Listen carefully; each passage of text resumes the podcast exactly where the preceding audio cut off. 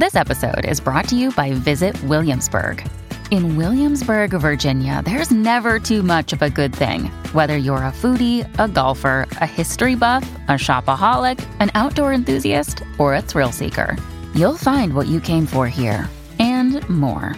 So ask yourself, what is it you want?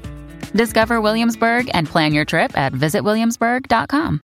Mom deserves the best, and there's no better place to shop for Mother's Day than Whole Foods Market. They're your destination for unbeatable savings, from premium gifts to show-stopping flowers and irresistible desserts. Start by saving 33% with Prime on all body care and candles. Then get a 15-stem bunch of tulips for just $9.99 each with Prime. Round out Mom's menu with festive rosé, irresistible berry chantilly cake, and more special treats. Come celebrate Mother's Day at Whole Foods Market.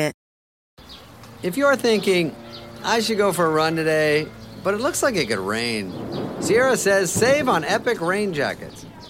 If you're also thinking, but I can't go out in these beat up old running shoes, Sierra says save on top brand running shoes. And if you're still thinking, but I'm also busy performing brain surgery, well, then we say, you really should have led with that. Sierra, let's get moving to your local store, like now. Go! Hi, I'm going to whisper some things to you now about Crunch chocolate bars. Because apparently, this whispering thing is a thing that makes you feel things. It's saying something crunchy is coming in the candy wrapper language. Hmm. Imagine your tongue hiking up those crispy, rocky ridges. Now, drum roll, please. Wow, that's good. Crunchy, munchy chocolate doesn't whisper. Turn up the fun with Crunch. Everyone wants to be happy, even if they don't really realize it. It's, it's a goal, it's something people want to be. And when people want something, there are plenty of people who will say they can provide it for a little effort in return for some money. And that seems to have really muddied the waters a lot. So, yeah, it's, it's a very murky field. That's one thing I ended up trying to combat with the book, trying to say, look, there's all these different claims, but what does the actual evidence say? You're listening to the Science Focus podcast from the BBC Focus magazine team. We're the UK's best selling science and technology monthly, available in print and in several digital formats throughout the world. Find out more at sciencefocus.com or look out for us in your App Store. Hello, and welcome to the Science Focus podcast. I'm Alice Lipscombe Southwell, the production editor of BBC Focus magazine. Everyone wants to be happy, it's an inbuilt part of being human. But what exactly is going on in our brains when we feel happy? And what can we do to ensure we live as happy a life as possible? In this episode, Jason Goodyer, the commissioning editor of BBC Focus magazine, speaks to Dean Burnett, a neuroscientist, comedian, and science writer, about his new book, The Happy Brain The Science of Where Happiness Comes From and Why.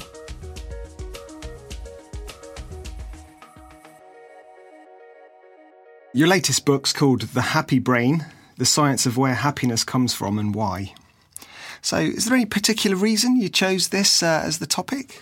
Uh, yes, but it's not the most logical reason. It's quite stupid, and that it's a bit of an elaborate backstory. But um, the first book, The Idiot Brain, that was well, that came about due to a series of ridiculous circumstances which I never planned, and it, I, I assumed my first attempt at a book would be my one and only attempt. Like I thought, well, someone like me shouldn't be writing books at all. I got this opportunity. I'm just going to splurge on my knowledge in it, hope for the best, and then then we'll see. And I assumed it would be like, you know, do some business for a few months with people who read my blogs and stuff. Maybe a few libraries would buy it, and then it would all fade into the background, and we'd all move on with our lives, pretend it never happened.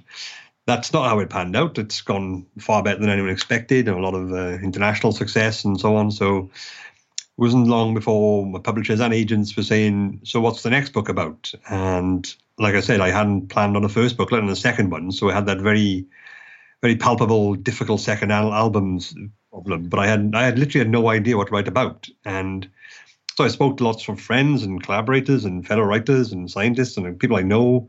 Say, well, what do you think I should write about? And you know, they all give me ideas, but they were all different ideas. And while they were genuinely good ideas, they were all like they're all things I wouldn't probably do as a blog post, but nothing I could really think could sustain a whole book. And but one thing that people kept saying when like they kept seeing the ideas and I kept knocking them back was, well, at the end of the day, you just got to write about whatever makes you happy. And I'm a very literal person, it turns out. So I started taking that absolute face value, looking at what what makes you happy and why, and um, essentially just snowballed from there, really. So here we are with a book I've written all about what makes you happy and why, for the most ridiculous reason I know, but there we go.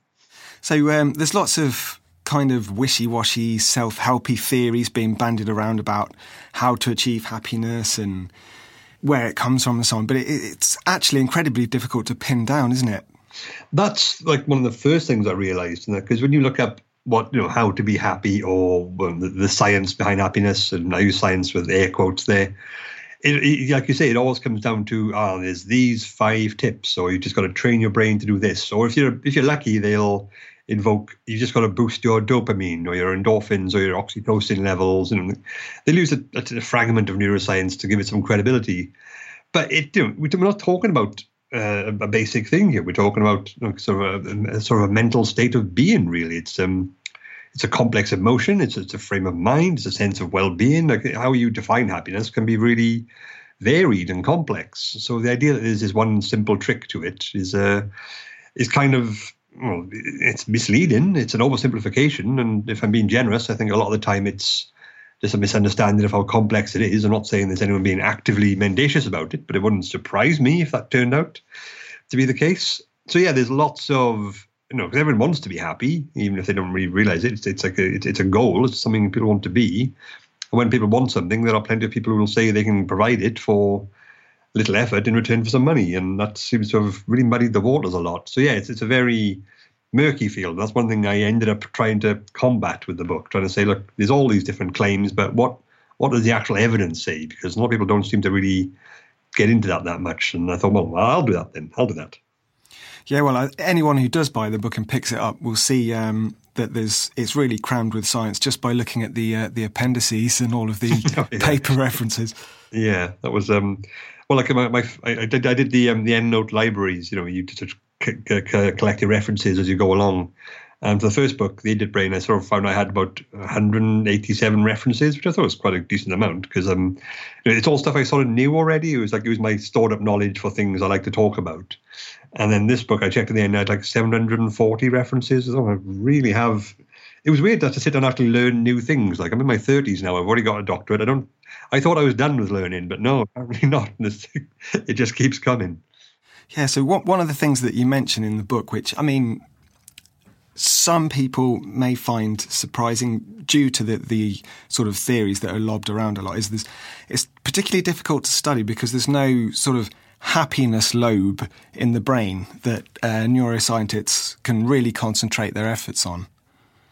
Not really. No, it's um, this is one of the things I talked to Professor Chambers about. Like I had, I had initial ideas to think I'll try and track down this happiness lobe using fMRI scanners, you know, the neuroscientist stock and trade there. But again, it's not that simple. It, it, it's the, the, I think the first chapter is dedicated to a whole thing about this this notion that the brain works in this sort of rather straightforward modular way. Like it has a it's a separate bit to every single thing that it's capable of, and you just put someone in a scanner and make them do something, and the relevant bit of the brain lights up, and you can say that's the bit of the brain for this, that, and the other. And you see so many studies like this now, and like I think I've quoted, I've seen ones for this is the bit of the brain for buying Apple products. This is the bit of the brain for voting preferences. This is the bit of the brain for belief in certain religions. And like that's not how it works at all. It's massively extrapolating from you know basic raw data. So the first chapter is all about these different techniques which people claim use but don't actually work that way. So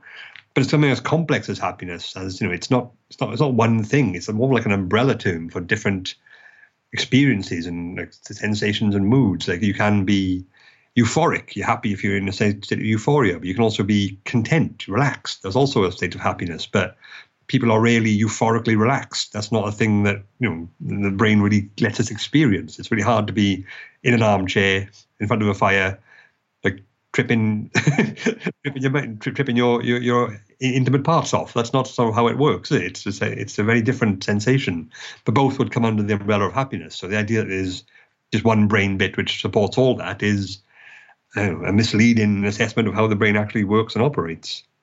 Sure. And I mean, you mentioned this earlier, like to kind of make those sort of floaty theories appear on the surface more scientific, people often mention serotonin, dopamine, oxytocin, endorphins, other chemicals and hormones and things, but they do have a very important part to play in this sort of thing, though, don't they? They do. They are, they are part of it. Like, and that's sort of both. It's both a good in that at least there's that much accuracy in these claims, but it's also unhelpful because, you know, like if you want to tell a really good lie, you should be, you know, you should build it around a, a nugget of truth, so it becomes more convincing. And this is a similar thing there. Like the brain does use these chemicals, oxytocin, serotonin, dopamine, and so on, for these sort of things. And you know, so it, it does. But it, the way I sort of try and explain it is that the brain uses neurotransmitters like you know like language uses letters there are different combinations different types mean different things and different words can be constructed in different ways but that doesn't necessarily mean the letters themselves are you know uh, intrinsically part of that i think the example i use is that if you take the word love half of it is the letters o and e so o and e are technically then the most romantic vowels which again, this is it's a similar logic, though, yeah, Yeah. Obviously, dopamine is used in happiness, so dopamine is a happy chemical. Well, O and E are used in love, so O and E are romantic vowels, and therefore, if you want to chat someone up, you should use as many of them as possible. So, like, hello, hello, that, that isn't a way to charm someone. That's very unpleasant and terrifying. And that's the sort of logic we apply here. And just because this chemical is used in the process doesn't mean it is intrinsically you know, like a, uh, it's not the main thing that's happening there. It's a tool. It's a it's part of an apparatus. Or it's like saying like a house is made of bricks, which is true. But you get a pile of bricks, you don't have a house. You have a pile of bricks. There's a lot more work, and you know, it's part of a larger process, which results in the end product, which we want, which is what we're after. And so, one sort of um, impression I got after finishing the book was uh, social interactions seem to be very much a key item at, at the base of what makes us happy. Generally, yeah. I mean, this is um, it wasn't something I'd sort of set out to prove to anyone. Like, I did want to emphasize. I think it came across okay, but I've sort of told more people since that I didn't have any particular theories or hypotheses or agendas to promote or access to grind when I started this book. I was just genuinely, it's genuinely a journey, as they say. Like the um, they wanted something a bit more quote unquote Ronson. the publishers right. use that word. So uh, I see what they're saying. Yes, and um, so I thought, well, like I don't know how this works. Like I know there's a whole fields of positive psychology and workplace motivation, like, but I I don't.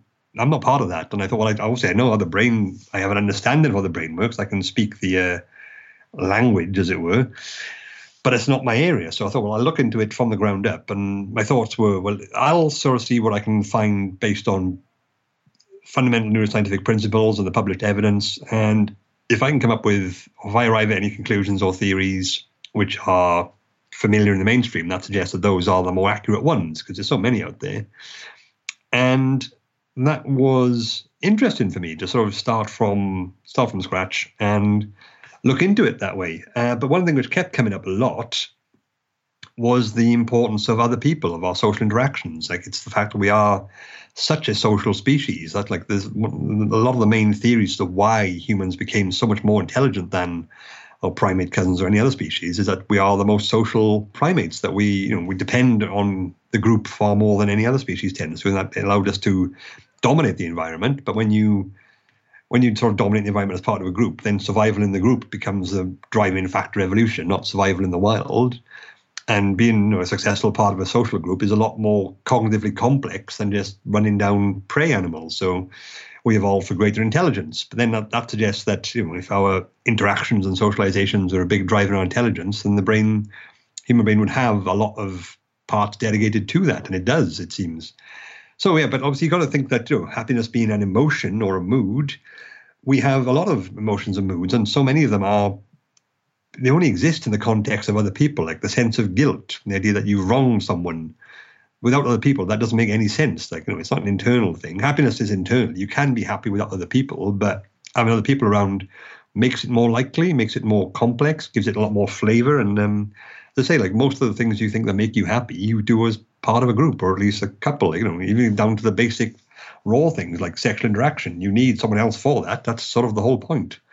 And uh, you know, like they, they, that was a very tricky chapter to write, the whole sex and relationships one, because like my previous book was very popular in schools and uh, psychology level courses. So how am I going to address the nitty gritty of carnal interaction without alienating half of my potential readership? That was a tricky balancing act. Tricky. Yeah, so um, in the this cut sign of friendship and social interaction um, section of the book, you mentioned something I'd never heard of uh, before called the phi complex. Mm. So I was just wondering if you'd be able to explain a little bit about that, please.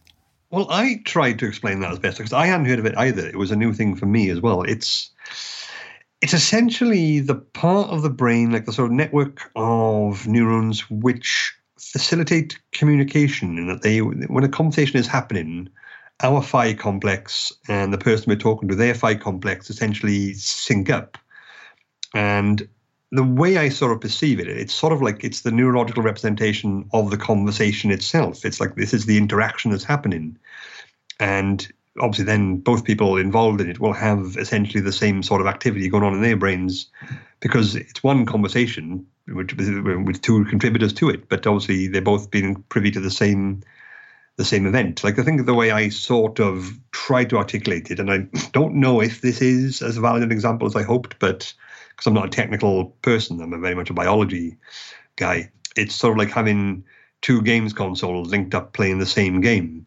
So you know if they are like playing the same game remotely via via the internet, that game exists on potentially both both consoles. Like the same game is happening on both, but from a different perspective.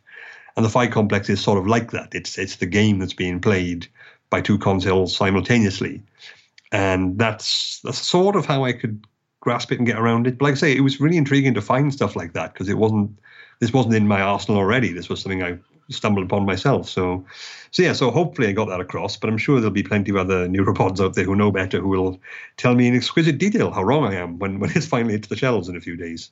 Another thing that struck a chord with me was the effect of of home and local environment on mm. somebody's um, happiness is that you know I'm very much I'm you know, not a hermit or whatever, but I'm very much a, a homebody. I you know I like spending time in my home, and I was just wondering, you know, if you could explain a little bit about how it evolved in humans. Like, is it a survival mechanism and all that type yeah, of thing? Yeah, Well, it was. Like, I think I, I, looked into it because I thought my, my first attempts to look at it, some sort of scientific stuff, were a bit thwarted by the fact that my ideas were stupid. Always a bit of a downside. And I sort of went home to think about it, and I felt happier when I got home. And that's sort of you know the the, the mechanisms were in your head, like the, the the cogwheels fall into place, and it sort of made me think about that. Like the whole like I think it didn't make the final cut, but you know, people accept that home is really important to you. Even the, classic Wizard of Oz, like you know, Dorothy saying, "There's no place like home. There's no place like home," even though she's currently in a sort of magical wonderland full of pixies and fairies and sweets everywhere, and she wants to go back to a dusty, dusty barn full of tornadoes. I mean, that doesn't sound like the most logical choice, but because it's home, nobody questions it. So we also we clearly have this deep-seated instinct to form a home and to make a home. And I, even you start looking at it, it's such a common natural instinct. You think that even a beehive would count as a home, a wasp's nest, or termite mound, or like a, type, oh, a beaver's dam. That, that's a home. Every animal, or not everyone, but most of them, have this underlying instinct to form a safe place in which to reside. Because there's so much that we do as you know, as biological organisms, which leaves us vulnerable. We need to sleep, we need to excrete, we need to eat, we need to reproduce, and look after young. It's a lot easier to do all these things when you have a safe environment which you recognize as familiar and are able to map out, you know, accurately. Even things like um, elephants, like they have territories, like they don't really go belong there, go, go beyond their home territory when they're searching for more food and things like that. So it's clearly an underlying instinct to that because we, we, most of the things which we've evolved to do is keep us alive, and a home keeps us alive. It keeps us safe. It minimizes dangers because it provides a familiar environment. And even like the most logical level, if something's familiar, what that does tell you is that you've encountered it before and it didn't kill you, and therefore it is probably safer than something new, which might kill you. And you know, we have this instinct to form this safe safe place which will provide all the things. Think about human home. Think of all the things it provides too. In fact, usually it's where we eat, it's where we sleep, it's where we expel bodily waste, it's where our family resides. So the, a typical home contains so many things which are linked to our fundamental sense of safety, our biological drives, and these are all things which make us happy. So even at the most basic level, if you just think of a home as place where your stuff is, that's like that sort of t- tends to make us happier because it provides us the sense of safety and comfort, warmth and security, and these are all things which quiet the the more anxious parts of the brain, the threat detection mechanisms, and the things just cause stress and cortisol release. Uh, but then also we are complex creatures. We're not just no, we don't just live in a home for a sense of safety. It's it's a big part of our lives. We spend most of our time there, and we make it our own. We you know, we put our own stamp on it. We put our personality on it if we can. If it's if it's our house, you know, and some people in rental accommodation have far more strict rules, and they tend to have a lot less happiness in their house because of that, because they don't have the autonomy to say, this is my home, this is more a place where I live. And it's the sort of thing that happens where, like places like London, where people have to move often because rents are so extortionate and people are constantly buying and selling, and you know, try to move into out into or out of the city to to make you know to make ends meet. And people tend to move from place to place, specific location, but as a result, same thing happened in New York. I talked to a New York journalist about this, but as well, the city itself becomes like a home rather than any specific building in it. So you get this much larger sense of place identity. You feel like you are a Londoner rather than mm. someone who lives in London. And these are sort of things which can happen when, because humans have the brain capacity to encompass larger areas and things like that. So, so yeah, there's so many different things that a home does for us.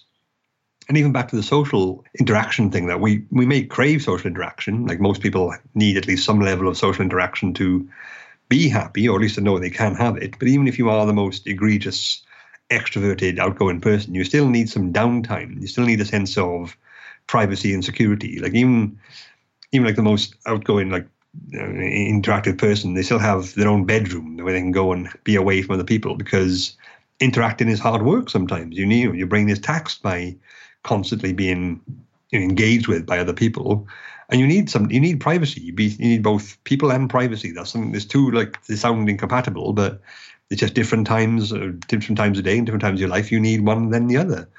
So you know that's the home provides these things provides both communal spaces for you or your family or your friends who you live with and it provides a sense of privacy too which is you know, we, we need both of these things and yeah so there's look there's loads of different boxes that a home ticks in the brain when it comes to making us happy or at least happier.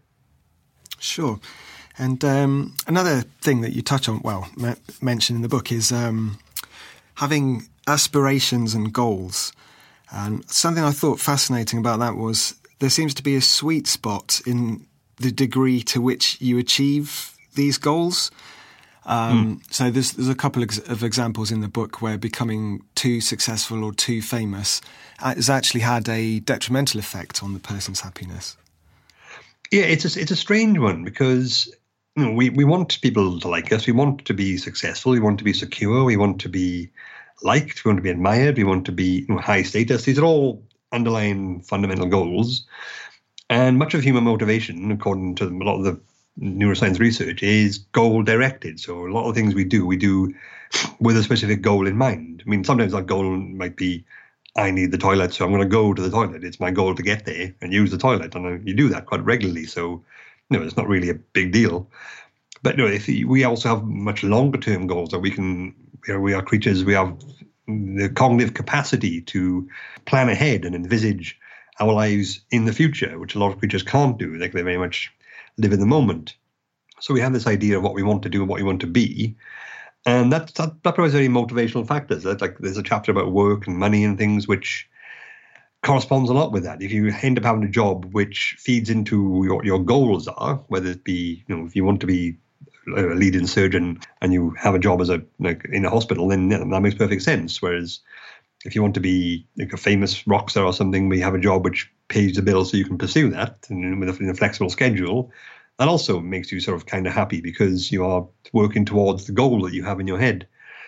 And jobs which distract from that, they tend to make you less happy. So if you want to be a rock star, but you've got a really demanding job and we don't won't let you go home to rehearse, it keeps calling you into work, it's all shifts, you never awake at time, that can be really stressful because both the work is hard and you're not fulfilling what ambitions you have. So yeah, so like the ambitions can make you happier if you're able to work towards them. But I think, as I said, talking to Kevin Green, the entrepreneur, like people who achieve their ambitions, and uh, then they they can they, they can be happier. Like if you've got loads of money, if you've got all the success you want, it's perfectly possible to be perfectly happy then. But then, I think it's one thing I keep coming back to in the book is that we're not finite creatures. We don't just stop once we've achieved a, a goal. Like we wake up the next morning and life carries on, and the brain doesn't like that. If you know, if you work towards a goal for ages, you've had a goal in mind for years, and suddenly we achieve it, that's great. But then that doesn't last forever. They, the brain isn't static; it's constantly changing. It constantly craves new things, new experiences, and a sense that we are achieving still. Uh, so then we need a new goal, or we need something else to work on. Or like if there's no ceiling on it, if you want to be a rich person, then I mean, how rich is rich enough for most rich people? That's a lot of the time. It doesn't seem to be any upper limit on how rich they want to be. Even like the richest man in the world, be it Bill Gates, still is still earning money. I mean, he could feasibly just stop now and never have to do anything ever again. And he like he'd still have enough wealth to last him like 50 lifetimes. But he's not. He's still working towards earning more money and keeping his business afloat and stuff. So there's clearly more going on there than just achieving a certain endpoint and that's where it sort of becomes a bit more murky because if you've got all the you know the basic needs met, you end up graduating to more psychological needs that you need to be liked, to be admired, to be looked up to, to be respected, even to be to be feared, to have power. These are all potential motivations too. So yeah, it, it's a very it's a tricky balancing act. Comes sometimes if you are the sort of person who ends up achieving your goals. I think the best way to be is to be like myself, to have absolutely no goals and see what happens, which is why I've ended up like this. Not too bad a place to be. Well, no, exactly. So I can't really complain about the strategy not working, but I'm sure there are plenty of disaster stories who use the same strategy. Maybe I'm the one exception out of the thousands of casualties which are just lying in the gutter right now. So when we're talking about happiness, I think it's it's maybe a bit difficult to talk about happiness without talking about laughter. You know, it's um, it's physical expression, if you like. So what's the, what is the the sort of neurological neuroscience take on the link between happiness and laughter? Well, there is actually a surprising amount of neuroscientific and other scientific research on laughter and jokes, which, you know, given the stereotypes, you might be surprised to hear, because apparently we're not compatible, scientists and comedians. And someone who does comedy and who is a neuroscientist, I find that rather offensive at times. But I, I, I get where it comes from. Um, and I think actually looking into it more, I can sort of sort of see more where this might have arisen, this whole cliche, however accurate or inaccurate it might be. And a lot of it, according to the available evidence, uh, it sort of boils down to a sense of incongruity. When something happens, or when we experience something which does not conform to how we think the world works or how things should go, and it can be it can be a visual thing, it can be a verbal thing, can be a linguistic thing, behavioral thing. Like we we all have this mental model of how the world works in our heads and all the components of it when things violate that, they cause a sense of incongruity. Like this is incongruous. This shouldn't be happening. What is this? And normally that causes a sense of sort of stress or psychological stress or danger because the brain doesn't like uncertainty. Uncertainty means I don't know what's going to happen, which means it could be a risk, which could be dangerous, and I have no way to prepare for it. So the brain has this underlying dislike of uncertainty. Uncertainty makes us unhappy a lot of the time. Um, but when this incongru- incongru- incongruity occurs, and when it can be shown to be harmless, uh, then it becomes pleasurable. It's like, oh, I see, I there was something uncertain, and I fixed it. So I realized what it was. It was totally harmless. That's a good thing. So you experience this sort of release of tension. That's one theory, or it could be just a case of experiencing a sense of reward because an uncertain thing occurred but it was resolved with no no danger, um, and therefore good. Well done. Have a reward for that. That's good. That's like the reward part of the brain saying to you, "Good, good work there for, for figuring that out." And that's sort of what jokes do. They provide, they set up a sense of incongruousness and then resolve it in a harmless way. Or like the sense of slapstick would do that. Someone falls over and like breaks their neck. That's horrific. That's terrible. Someone falls over and lands in some mud and they're fine, but they look they look ridiculous. That's good. That's ah, that's nice. That's also, they've lowered their status. You can feel a bit more superior as a result there. So it's the social element comes into it again, and it's sort of uh, you know it's constantly happening. Like the, the, according to the data I've seen, like it's not it's not that much of it because obviously it's very hard to make people laugh in an in an fMRI scanner. It's not the most amusing environment. But what data it is suggests that this on the brain like there's a there's a hub in, in the middle of several lobes which sort of maintain over, oversees all the different sensory inputs because obviously you can be laugh you can laugh at any sort of sensory modality you can laugh at a funny sound a funny sight or even tickling is actually like the the most sort of primitive form of laughter and primitive source of laughter that's why you can make rats and chimps laugh by tickling them it's actually you know these are animals which do laugh as well laughter actually predates humanity which is quite a weird thing to think about when you look at it that way But there's also such a massive social element of laughter. It comes back to the whole social, an importance of social interactions to, the, to the, just the human being and the human brain. And when you think about the fact that any other emotional reaction we have, be it anger or sadness or um, you know, sort of disgust, it's kind of brief and fleeting. You, know, you maybe can start crying when you laugh, when you're too sad or something. But you know, it's like ooh, ooh, ooh, it's like a brief thing. Whereas laughter is such a loud and obvious reaction. It's so not subtle. Like you know, if you imagine, you know, it's like like people often find themselves compelled to laugh during a funeral because obviously it's just the tension in the atmosphere makes you want to puncture it with something, and it's really obviously you can suppress it, you do suppress it, but it's very hard to do. And a lot of that seems to come down to the fact that humor is such a is now a very much a social aspect. Again, comes back to the it's a way of interaction. Like people can be identified by their laughs often better than their speech sometimes. And we are 30 times more likely to laugh in a group than when we're alone. And it's, it's it seems to have a big role in human mating. Uh, you know, it's, it's sort of like a, a show of it's not like with stags, like showing their massive antlers and rutting and peacocks with their big tails. Humans now use humor to seduce and, well, not seduce, but sort of show, look how quick my brain is, look how fast and able I am to induce emotions in you. Look how superior I am as a specimen. And you know, this is a cliche that you all see comedians with women who are far, or male comedians with women who are far too good for them, and um, never happened to me. I'll be honest, but maybe, maybe I should need to put, maybe put more effort into it. But my wife would probably disapprove now.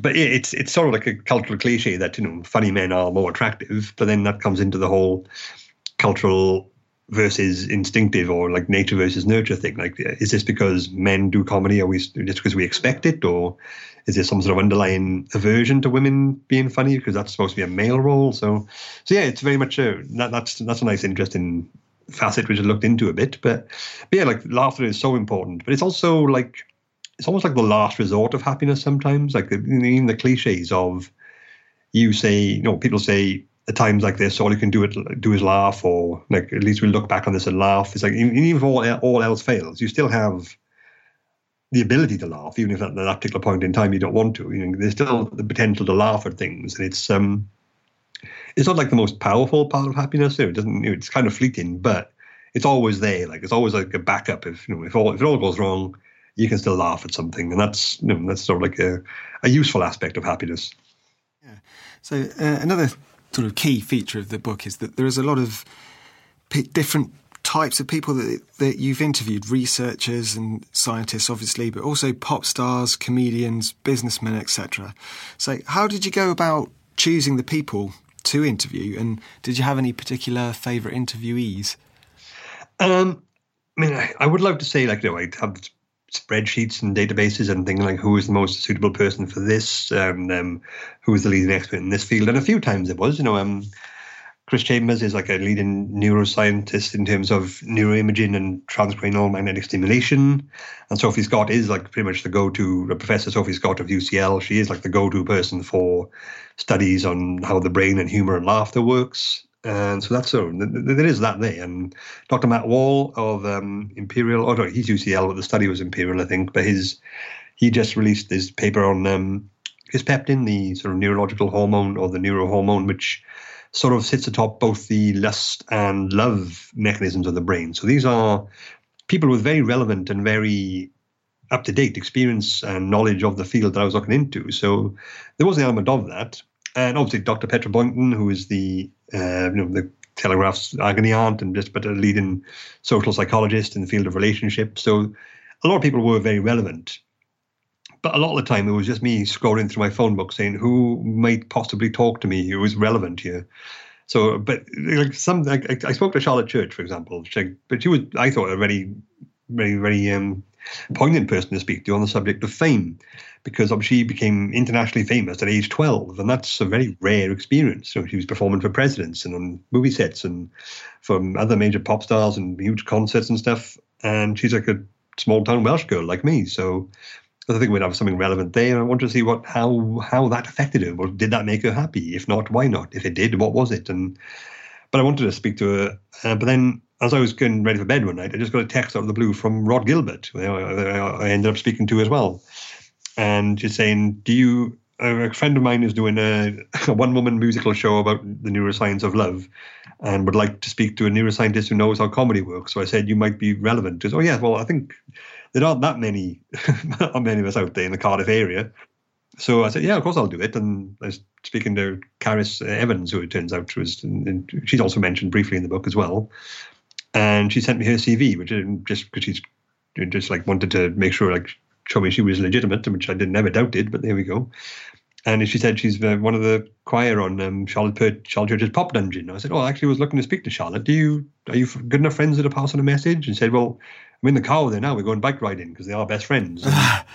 so basically, it was just a case of, "Oh yeah, so I do know these people," and I I feel I owe a lot of people an apology because when you um, become a Welsh person with any sort of level of media notoriety, or you become a sort of a known person uh, who is Welsh. And a lot of people will end up asking you, "Oh, you're Welsh. Do you know Rob Brydon? Do you know Anthony Hopkins? Do you know Tom Jones?" Stuff, you know. And I, I've always been quite short with people saying, "Look, I know it's a small country, but there are millions of us, so we don't all know each other. Please stop being so dense." But it turns out we do all know each other because that's what it just proved. And I feel really, I feel really bad about judging people for assuming that we all are all our friends. So, um, so yes, so that it was a lot of time. It was just who do I know who is relevant, who is got key experiences on this. But when it comes to favorite interviews, um, I really like talking to Charlotte Church because it was like the revelation, which I won't go into too much here, so I don't want people to not buy the book in the end, but of what was more important to her uh, than the, the, international fame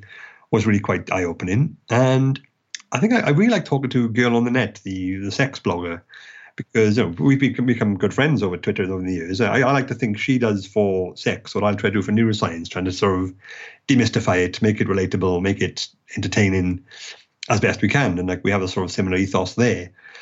And it was interesting talking to her and sort of all her experiences, like what, you know, how much does you know, an active and very varied sex life make you happy? Does it? Is that something you're into? And it was the fact that her uh, sort of assessment of what she's learned by let's call it experience was very consistent with what, what the experts are saying, like Dr. Boynton, the relationship expert, and the things she concluded and the advice she would give, like from a very informed, very academic, uh, very well read and studied perspective, was the same sort of basic uh, conclusion that someone who's lived it uh, would would come up with. So that you know, it does show that maybe there is a lot of useful advice in that part of the book, at least. So yeah, I was very, I was quite happy to find that. You know, not not planned at all, but none of this was. This is kind of um, like a big question, but can anyone be happy? Um, I've actually been asked this a couple of times already, but I think everyone who asks me this has a different sort of interpretation of what it means. But based on what uh, I've found out, I think I think everyone has the underlying mechanisms inherent in their brain to experience happiness. I think that is, barring, of course, major traumas or massive surgeries, but that's always the caveat which you've got to put into these things. So I think everyone has the ability to be happy. Uh, but then again, sort of everyone has the ability to, the, the physical ability and the, what's required to fly a plane, but it doesn't actually mean you can do it. It's uh, it takes a lot of time and effort and practice. So some people will be less inclined towards being happy. Some people are very predisposed to find the negative in everything. And it really depends on uh, the, obviously genetics are going to play a part in this, but it depends on your background, your upbringing. Like I know a few people who are twins, and they are very different people, each of them. Like, because at one point, like they grew up in very similar environments, very exactly the same parents, same schools, and everything, but you know, as they matured and then went their separate paths, they lived different lives, and that leads to uh, different outcomes and different outlooks on life. And you know, people are happy and people can be happy, but it, it really depends all the time on circumstance. Like if you are someone who is living hand to mouth on the breadline and you've got like family support and your partner just left and you know, your, house is falling down or your rent's going up and you, know, you have, if you have no control over these devastating factors, then you're not going to be a happier person, are you? You're not going to be able to say, I am happy now because your circumstances don't allow that. But doesn't this, you know, the people like in those situations are going to be higher risk factors for you know, the, the, the lack of happiness in their lives, but it doesn't necessarily have to be, you know, someone who's living in such dire straits. Like people who are like big celebrities or tend to be unhappy as well. Like they they have their own issues and problems to deal with than just having having something which other people would say should make you happy doesn't necessarily make it the case. And so, yeah, so I think everyone has the underlying ability to be happy, but whether it's going to be lasting, whether it's going to be persistent, or whether it's going to be easy, that very much varies from person to person. Can happiness ever have a downside? I'll say yes to that, actually, based on everything I've read, in that it's good to subjectively, if you're happy, you're happy. That's good. You know, it's very hard to be happy and not see the good side of that.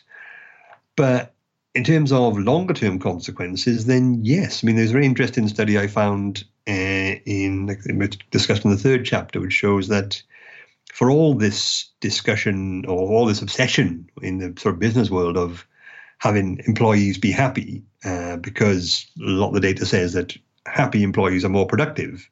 I think the stat I found is that they are like 37% more productive. So if you have 100 happy employees, they're like doing the work of 137 for no extra cost. And however you think of your employees, if you're a business manager or if you're a sort of a CEO, even if you think your employees are all worthless scum, if you make them happy, you get more out of them. And that's going to be a, a very important thing for any business which wants to earn profit.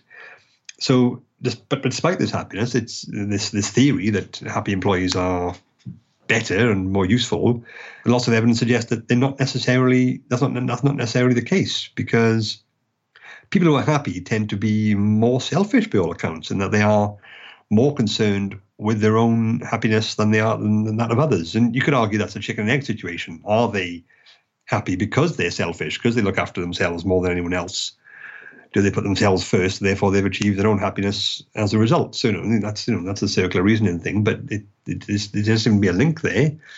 And people who are persistently happy can often be more devastated or more or hit harder by it when something does go badly wrong, and which which does happen because life is essentially random. You know, you live long enough, something bad will happen to you, be it low level trauma or some just minor irritations which build up over time. But it, you know, some evidence suggests that people who are you know, they have a predisposition to be happy will be made a lot more unhappy by you know, setbacks because they're not used to it. They don't have any sort of ability to cope with it. And that's another thing which seems to come up in that people who only ever have good things happen to them, they kind they kind of sort of let's say stunted in a sort of developmental sense. There's, there's the concept of emotional competence. Like the more varied and different emotions you experience over time, the more capable you are of processing them, of dealing with them.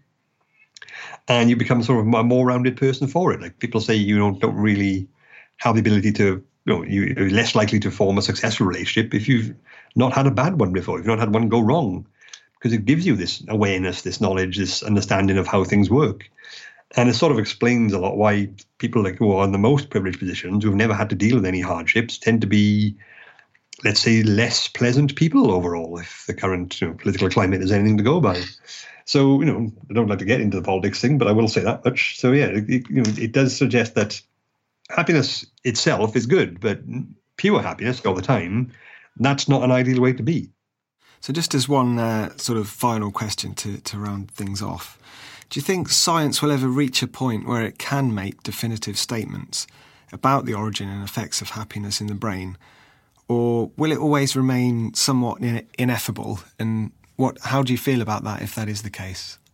It's actually, this question actually comes up surprisingly often in that it's really hard to see where things are going to go in terms of how we can study the brain, even like in the next like 50 years or so, because technology develops so fast now and so readily, and like things like fMRI scanners weren't even thought of 50 years ago, but now we can monitor the activity of a living brain, and we do so all the time. And it's you know it's it's weird to think that that happens so fast. So to be able to say yes or no regarding will we ever understand these things in the human brain is isn't something I'm able to do with any authority.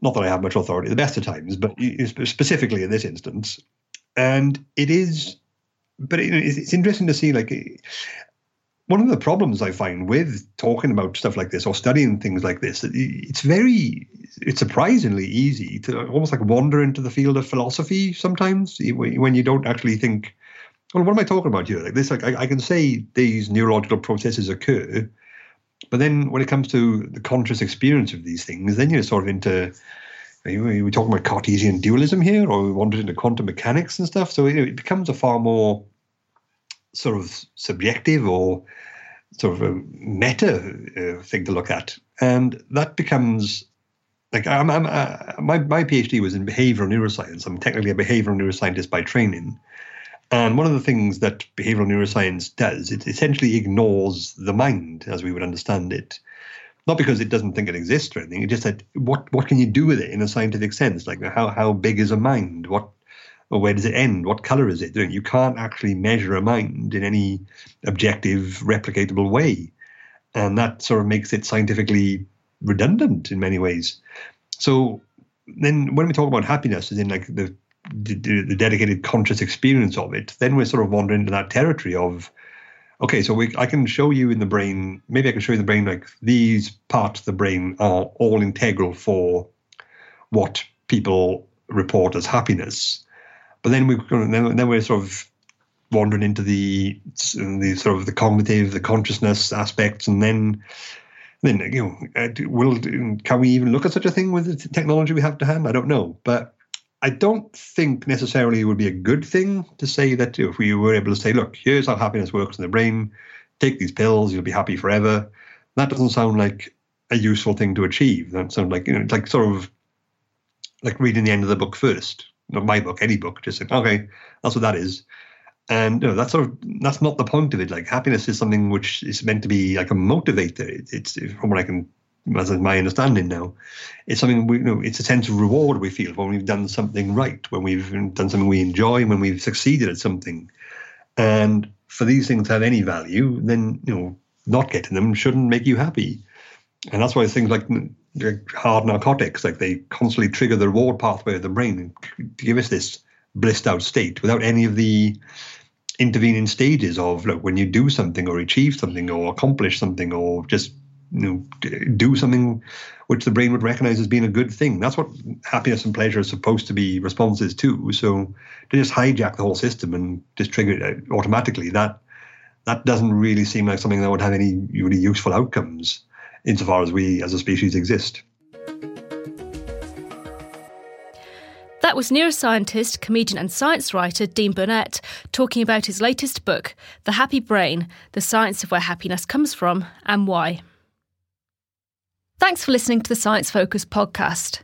In our May issue, which is on sale on the 2nd of May, we take a look at human body farms. These facilities could help forensics learn more about how our bodies rot, which could help them in solving crimes. In this issue, we also take a look at how emotions trick your brain, investigate whether psychological profiling can turn Facebook likes into votes, find out the sneaky ways that social networks are built to make you binge, and discover whether pollution could be leading us to a fertility crisis. Did you enjoy this podcast? If you liked what you heard, then why not subscribe and leave us a review? You can find us on iTunes, Acast, Stitcher, and many of your favourite podcast apps. Thank you for listening to the Science Focus podcast from the BBC Focus magazine team. We're the UK's best selling science and technology monthly, available in print and in several digital formats throughout the world. Find out more at sciencefocus.com or look out for us in your App Store.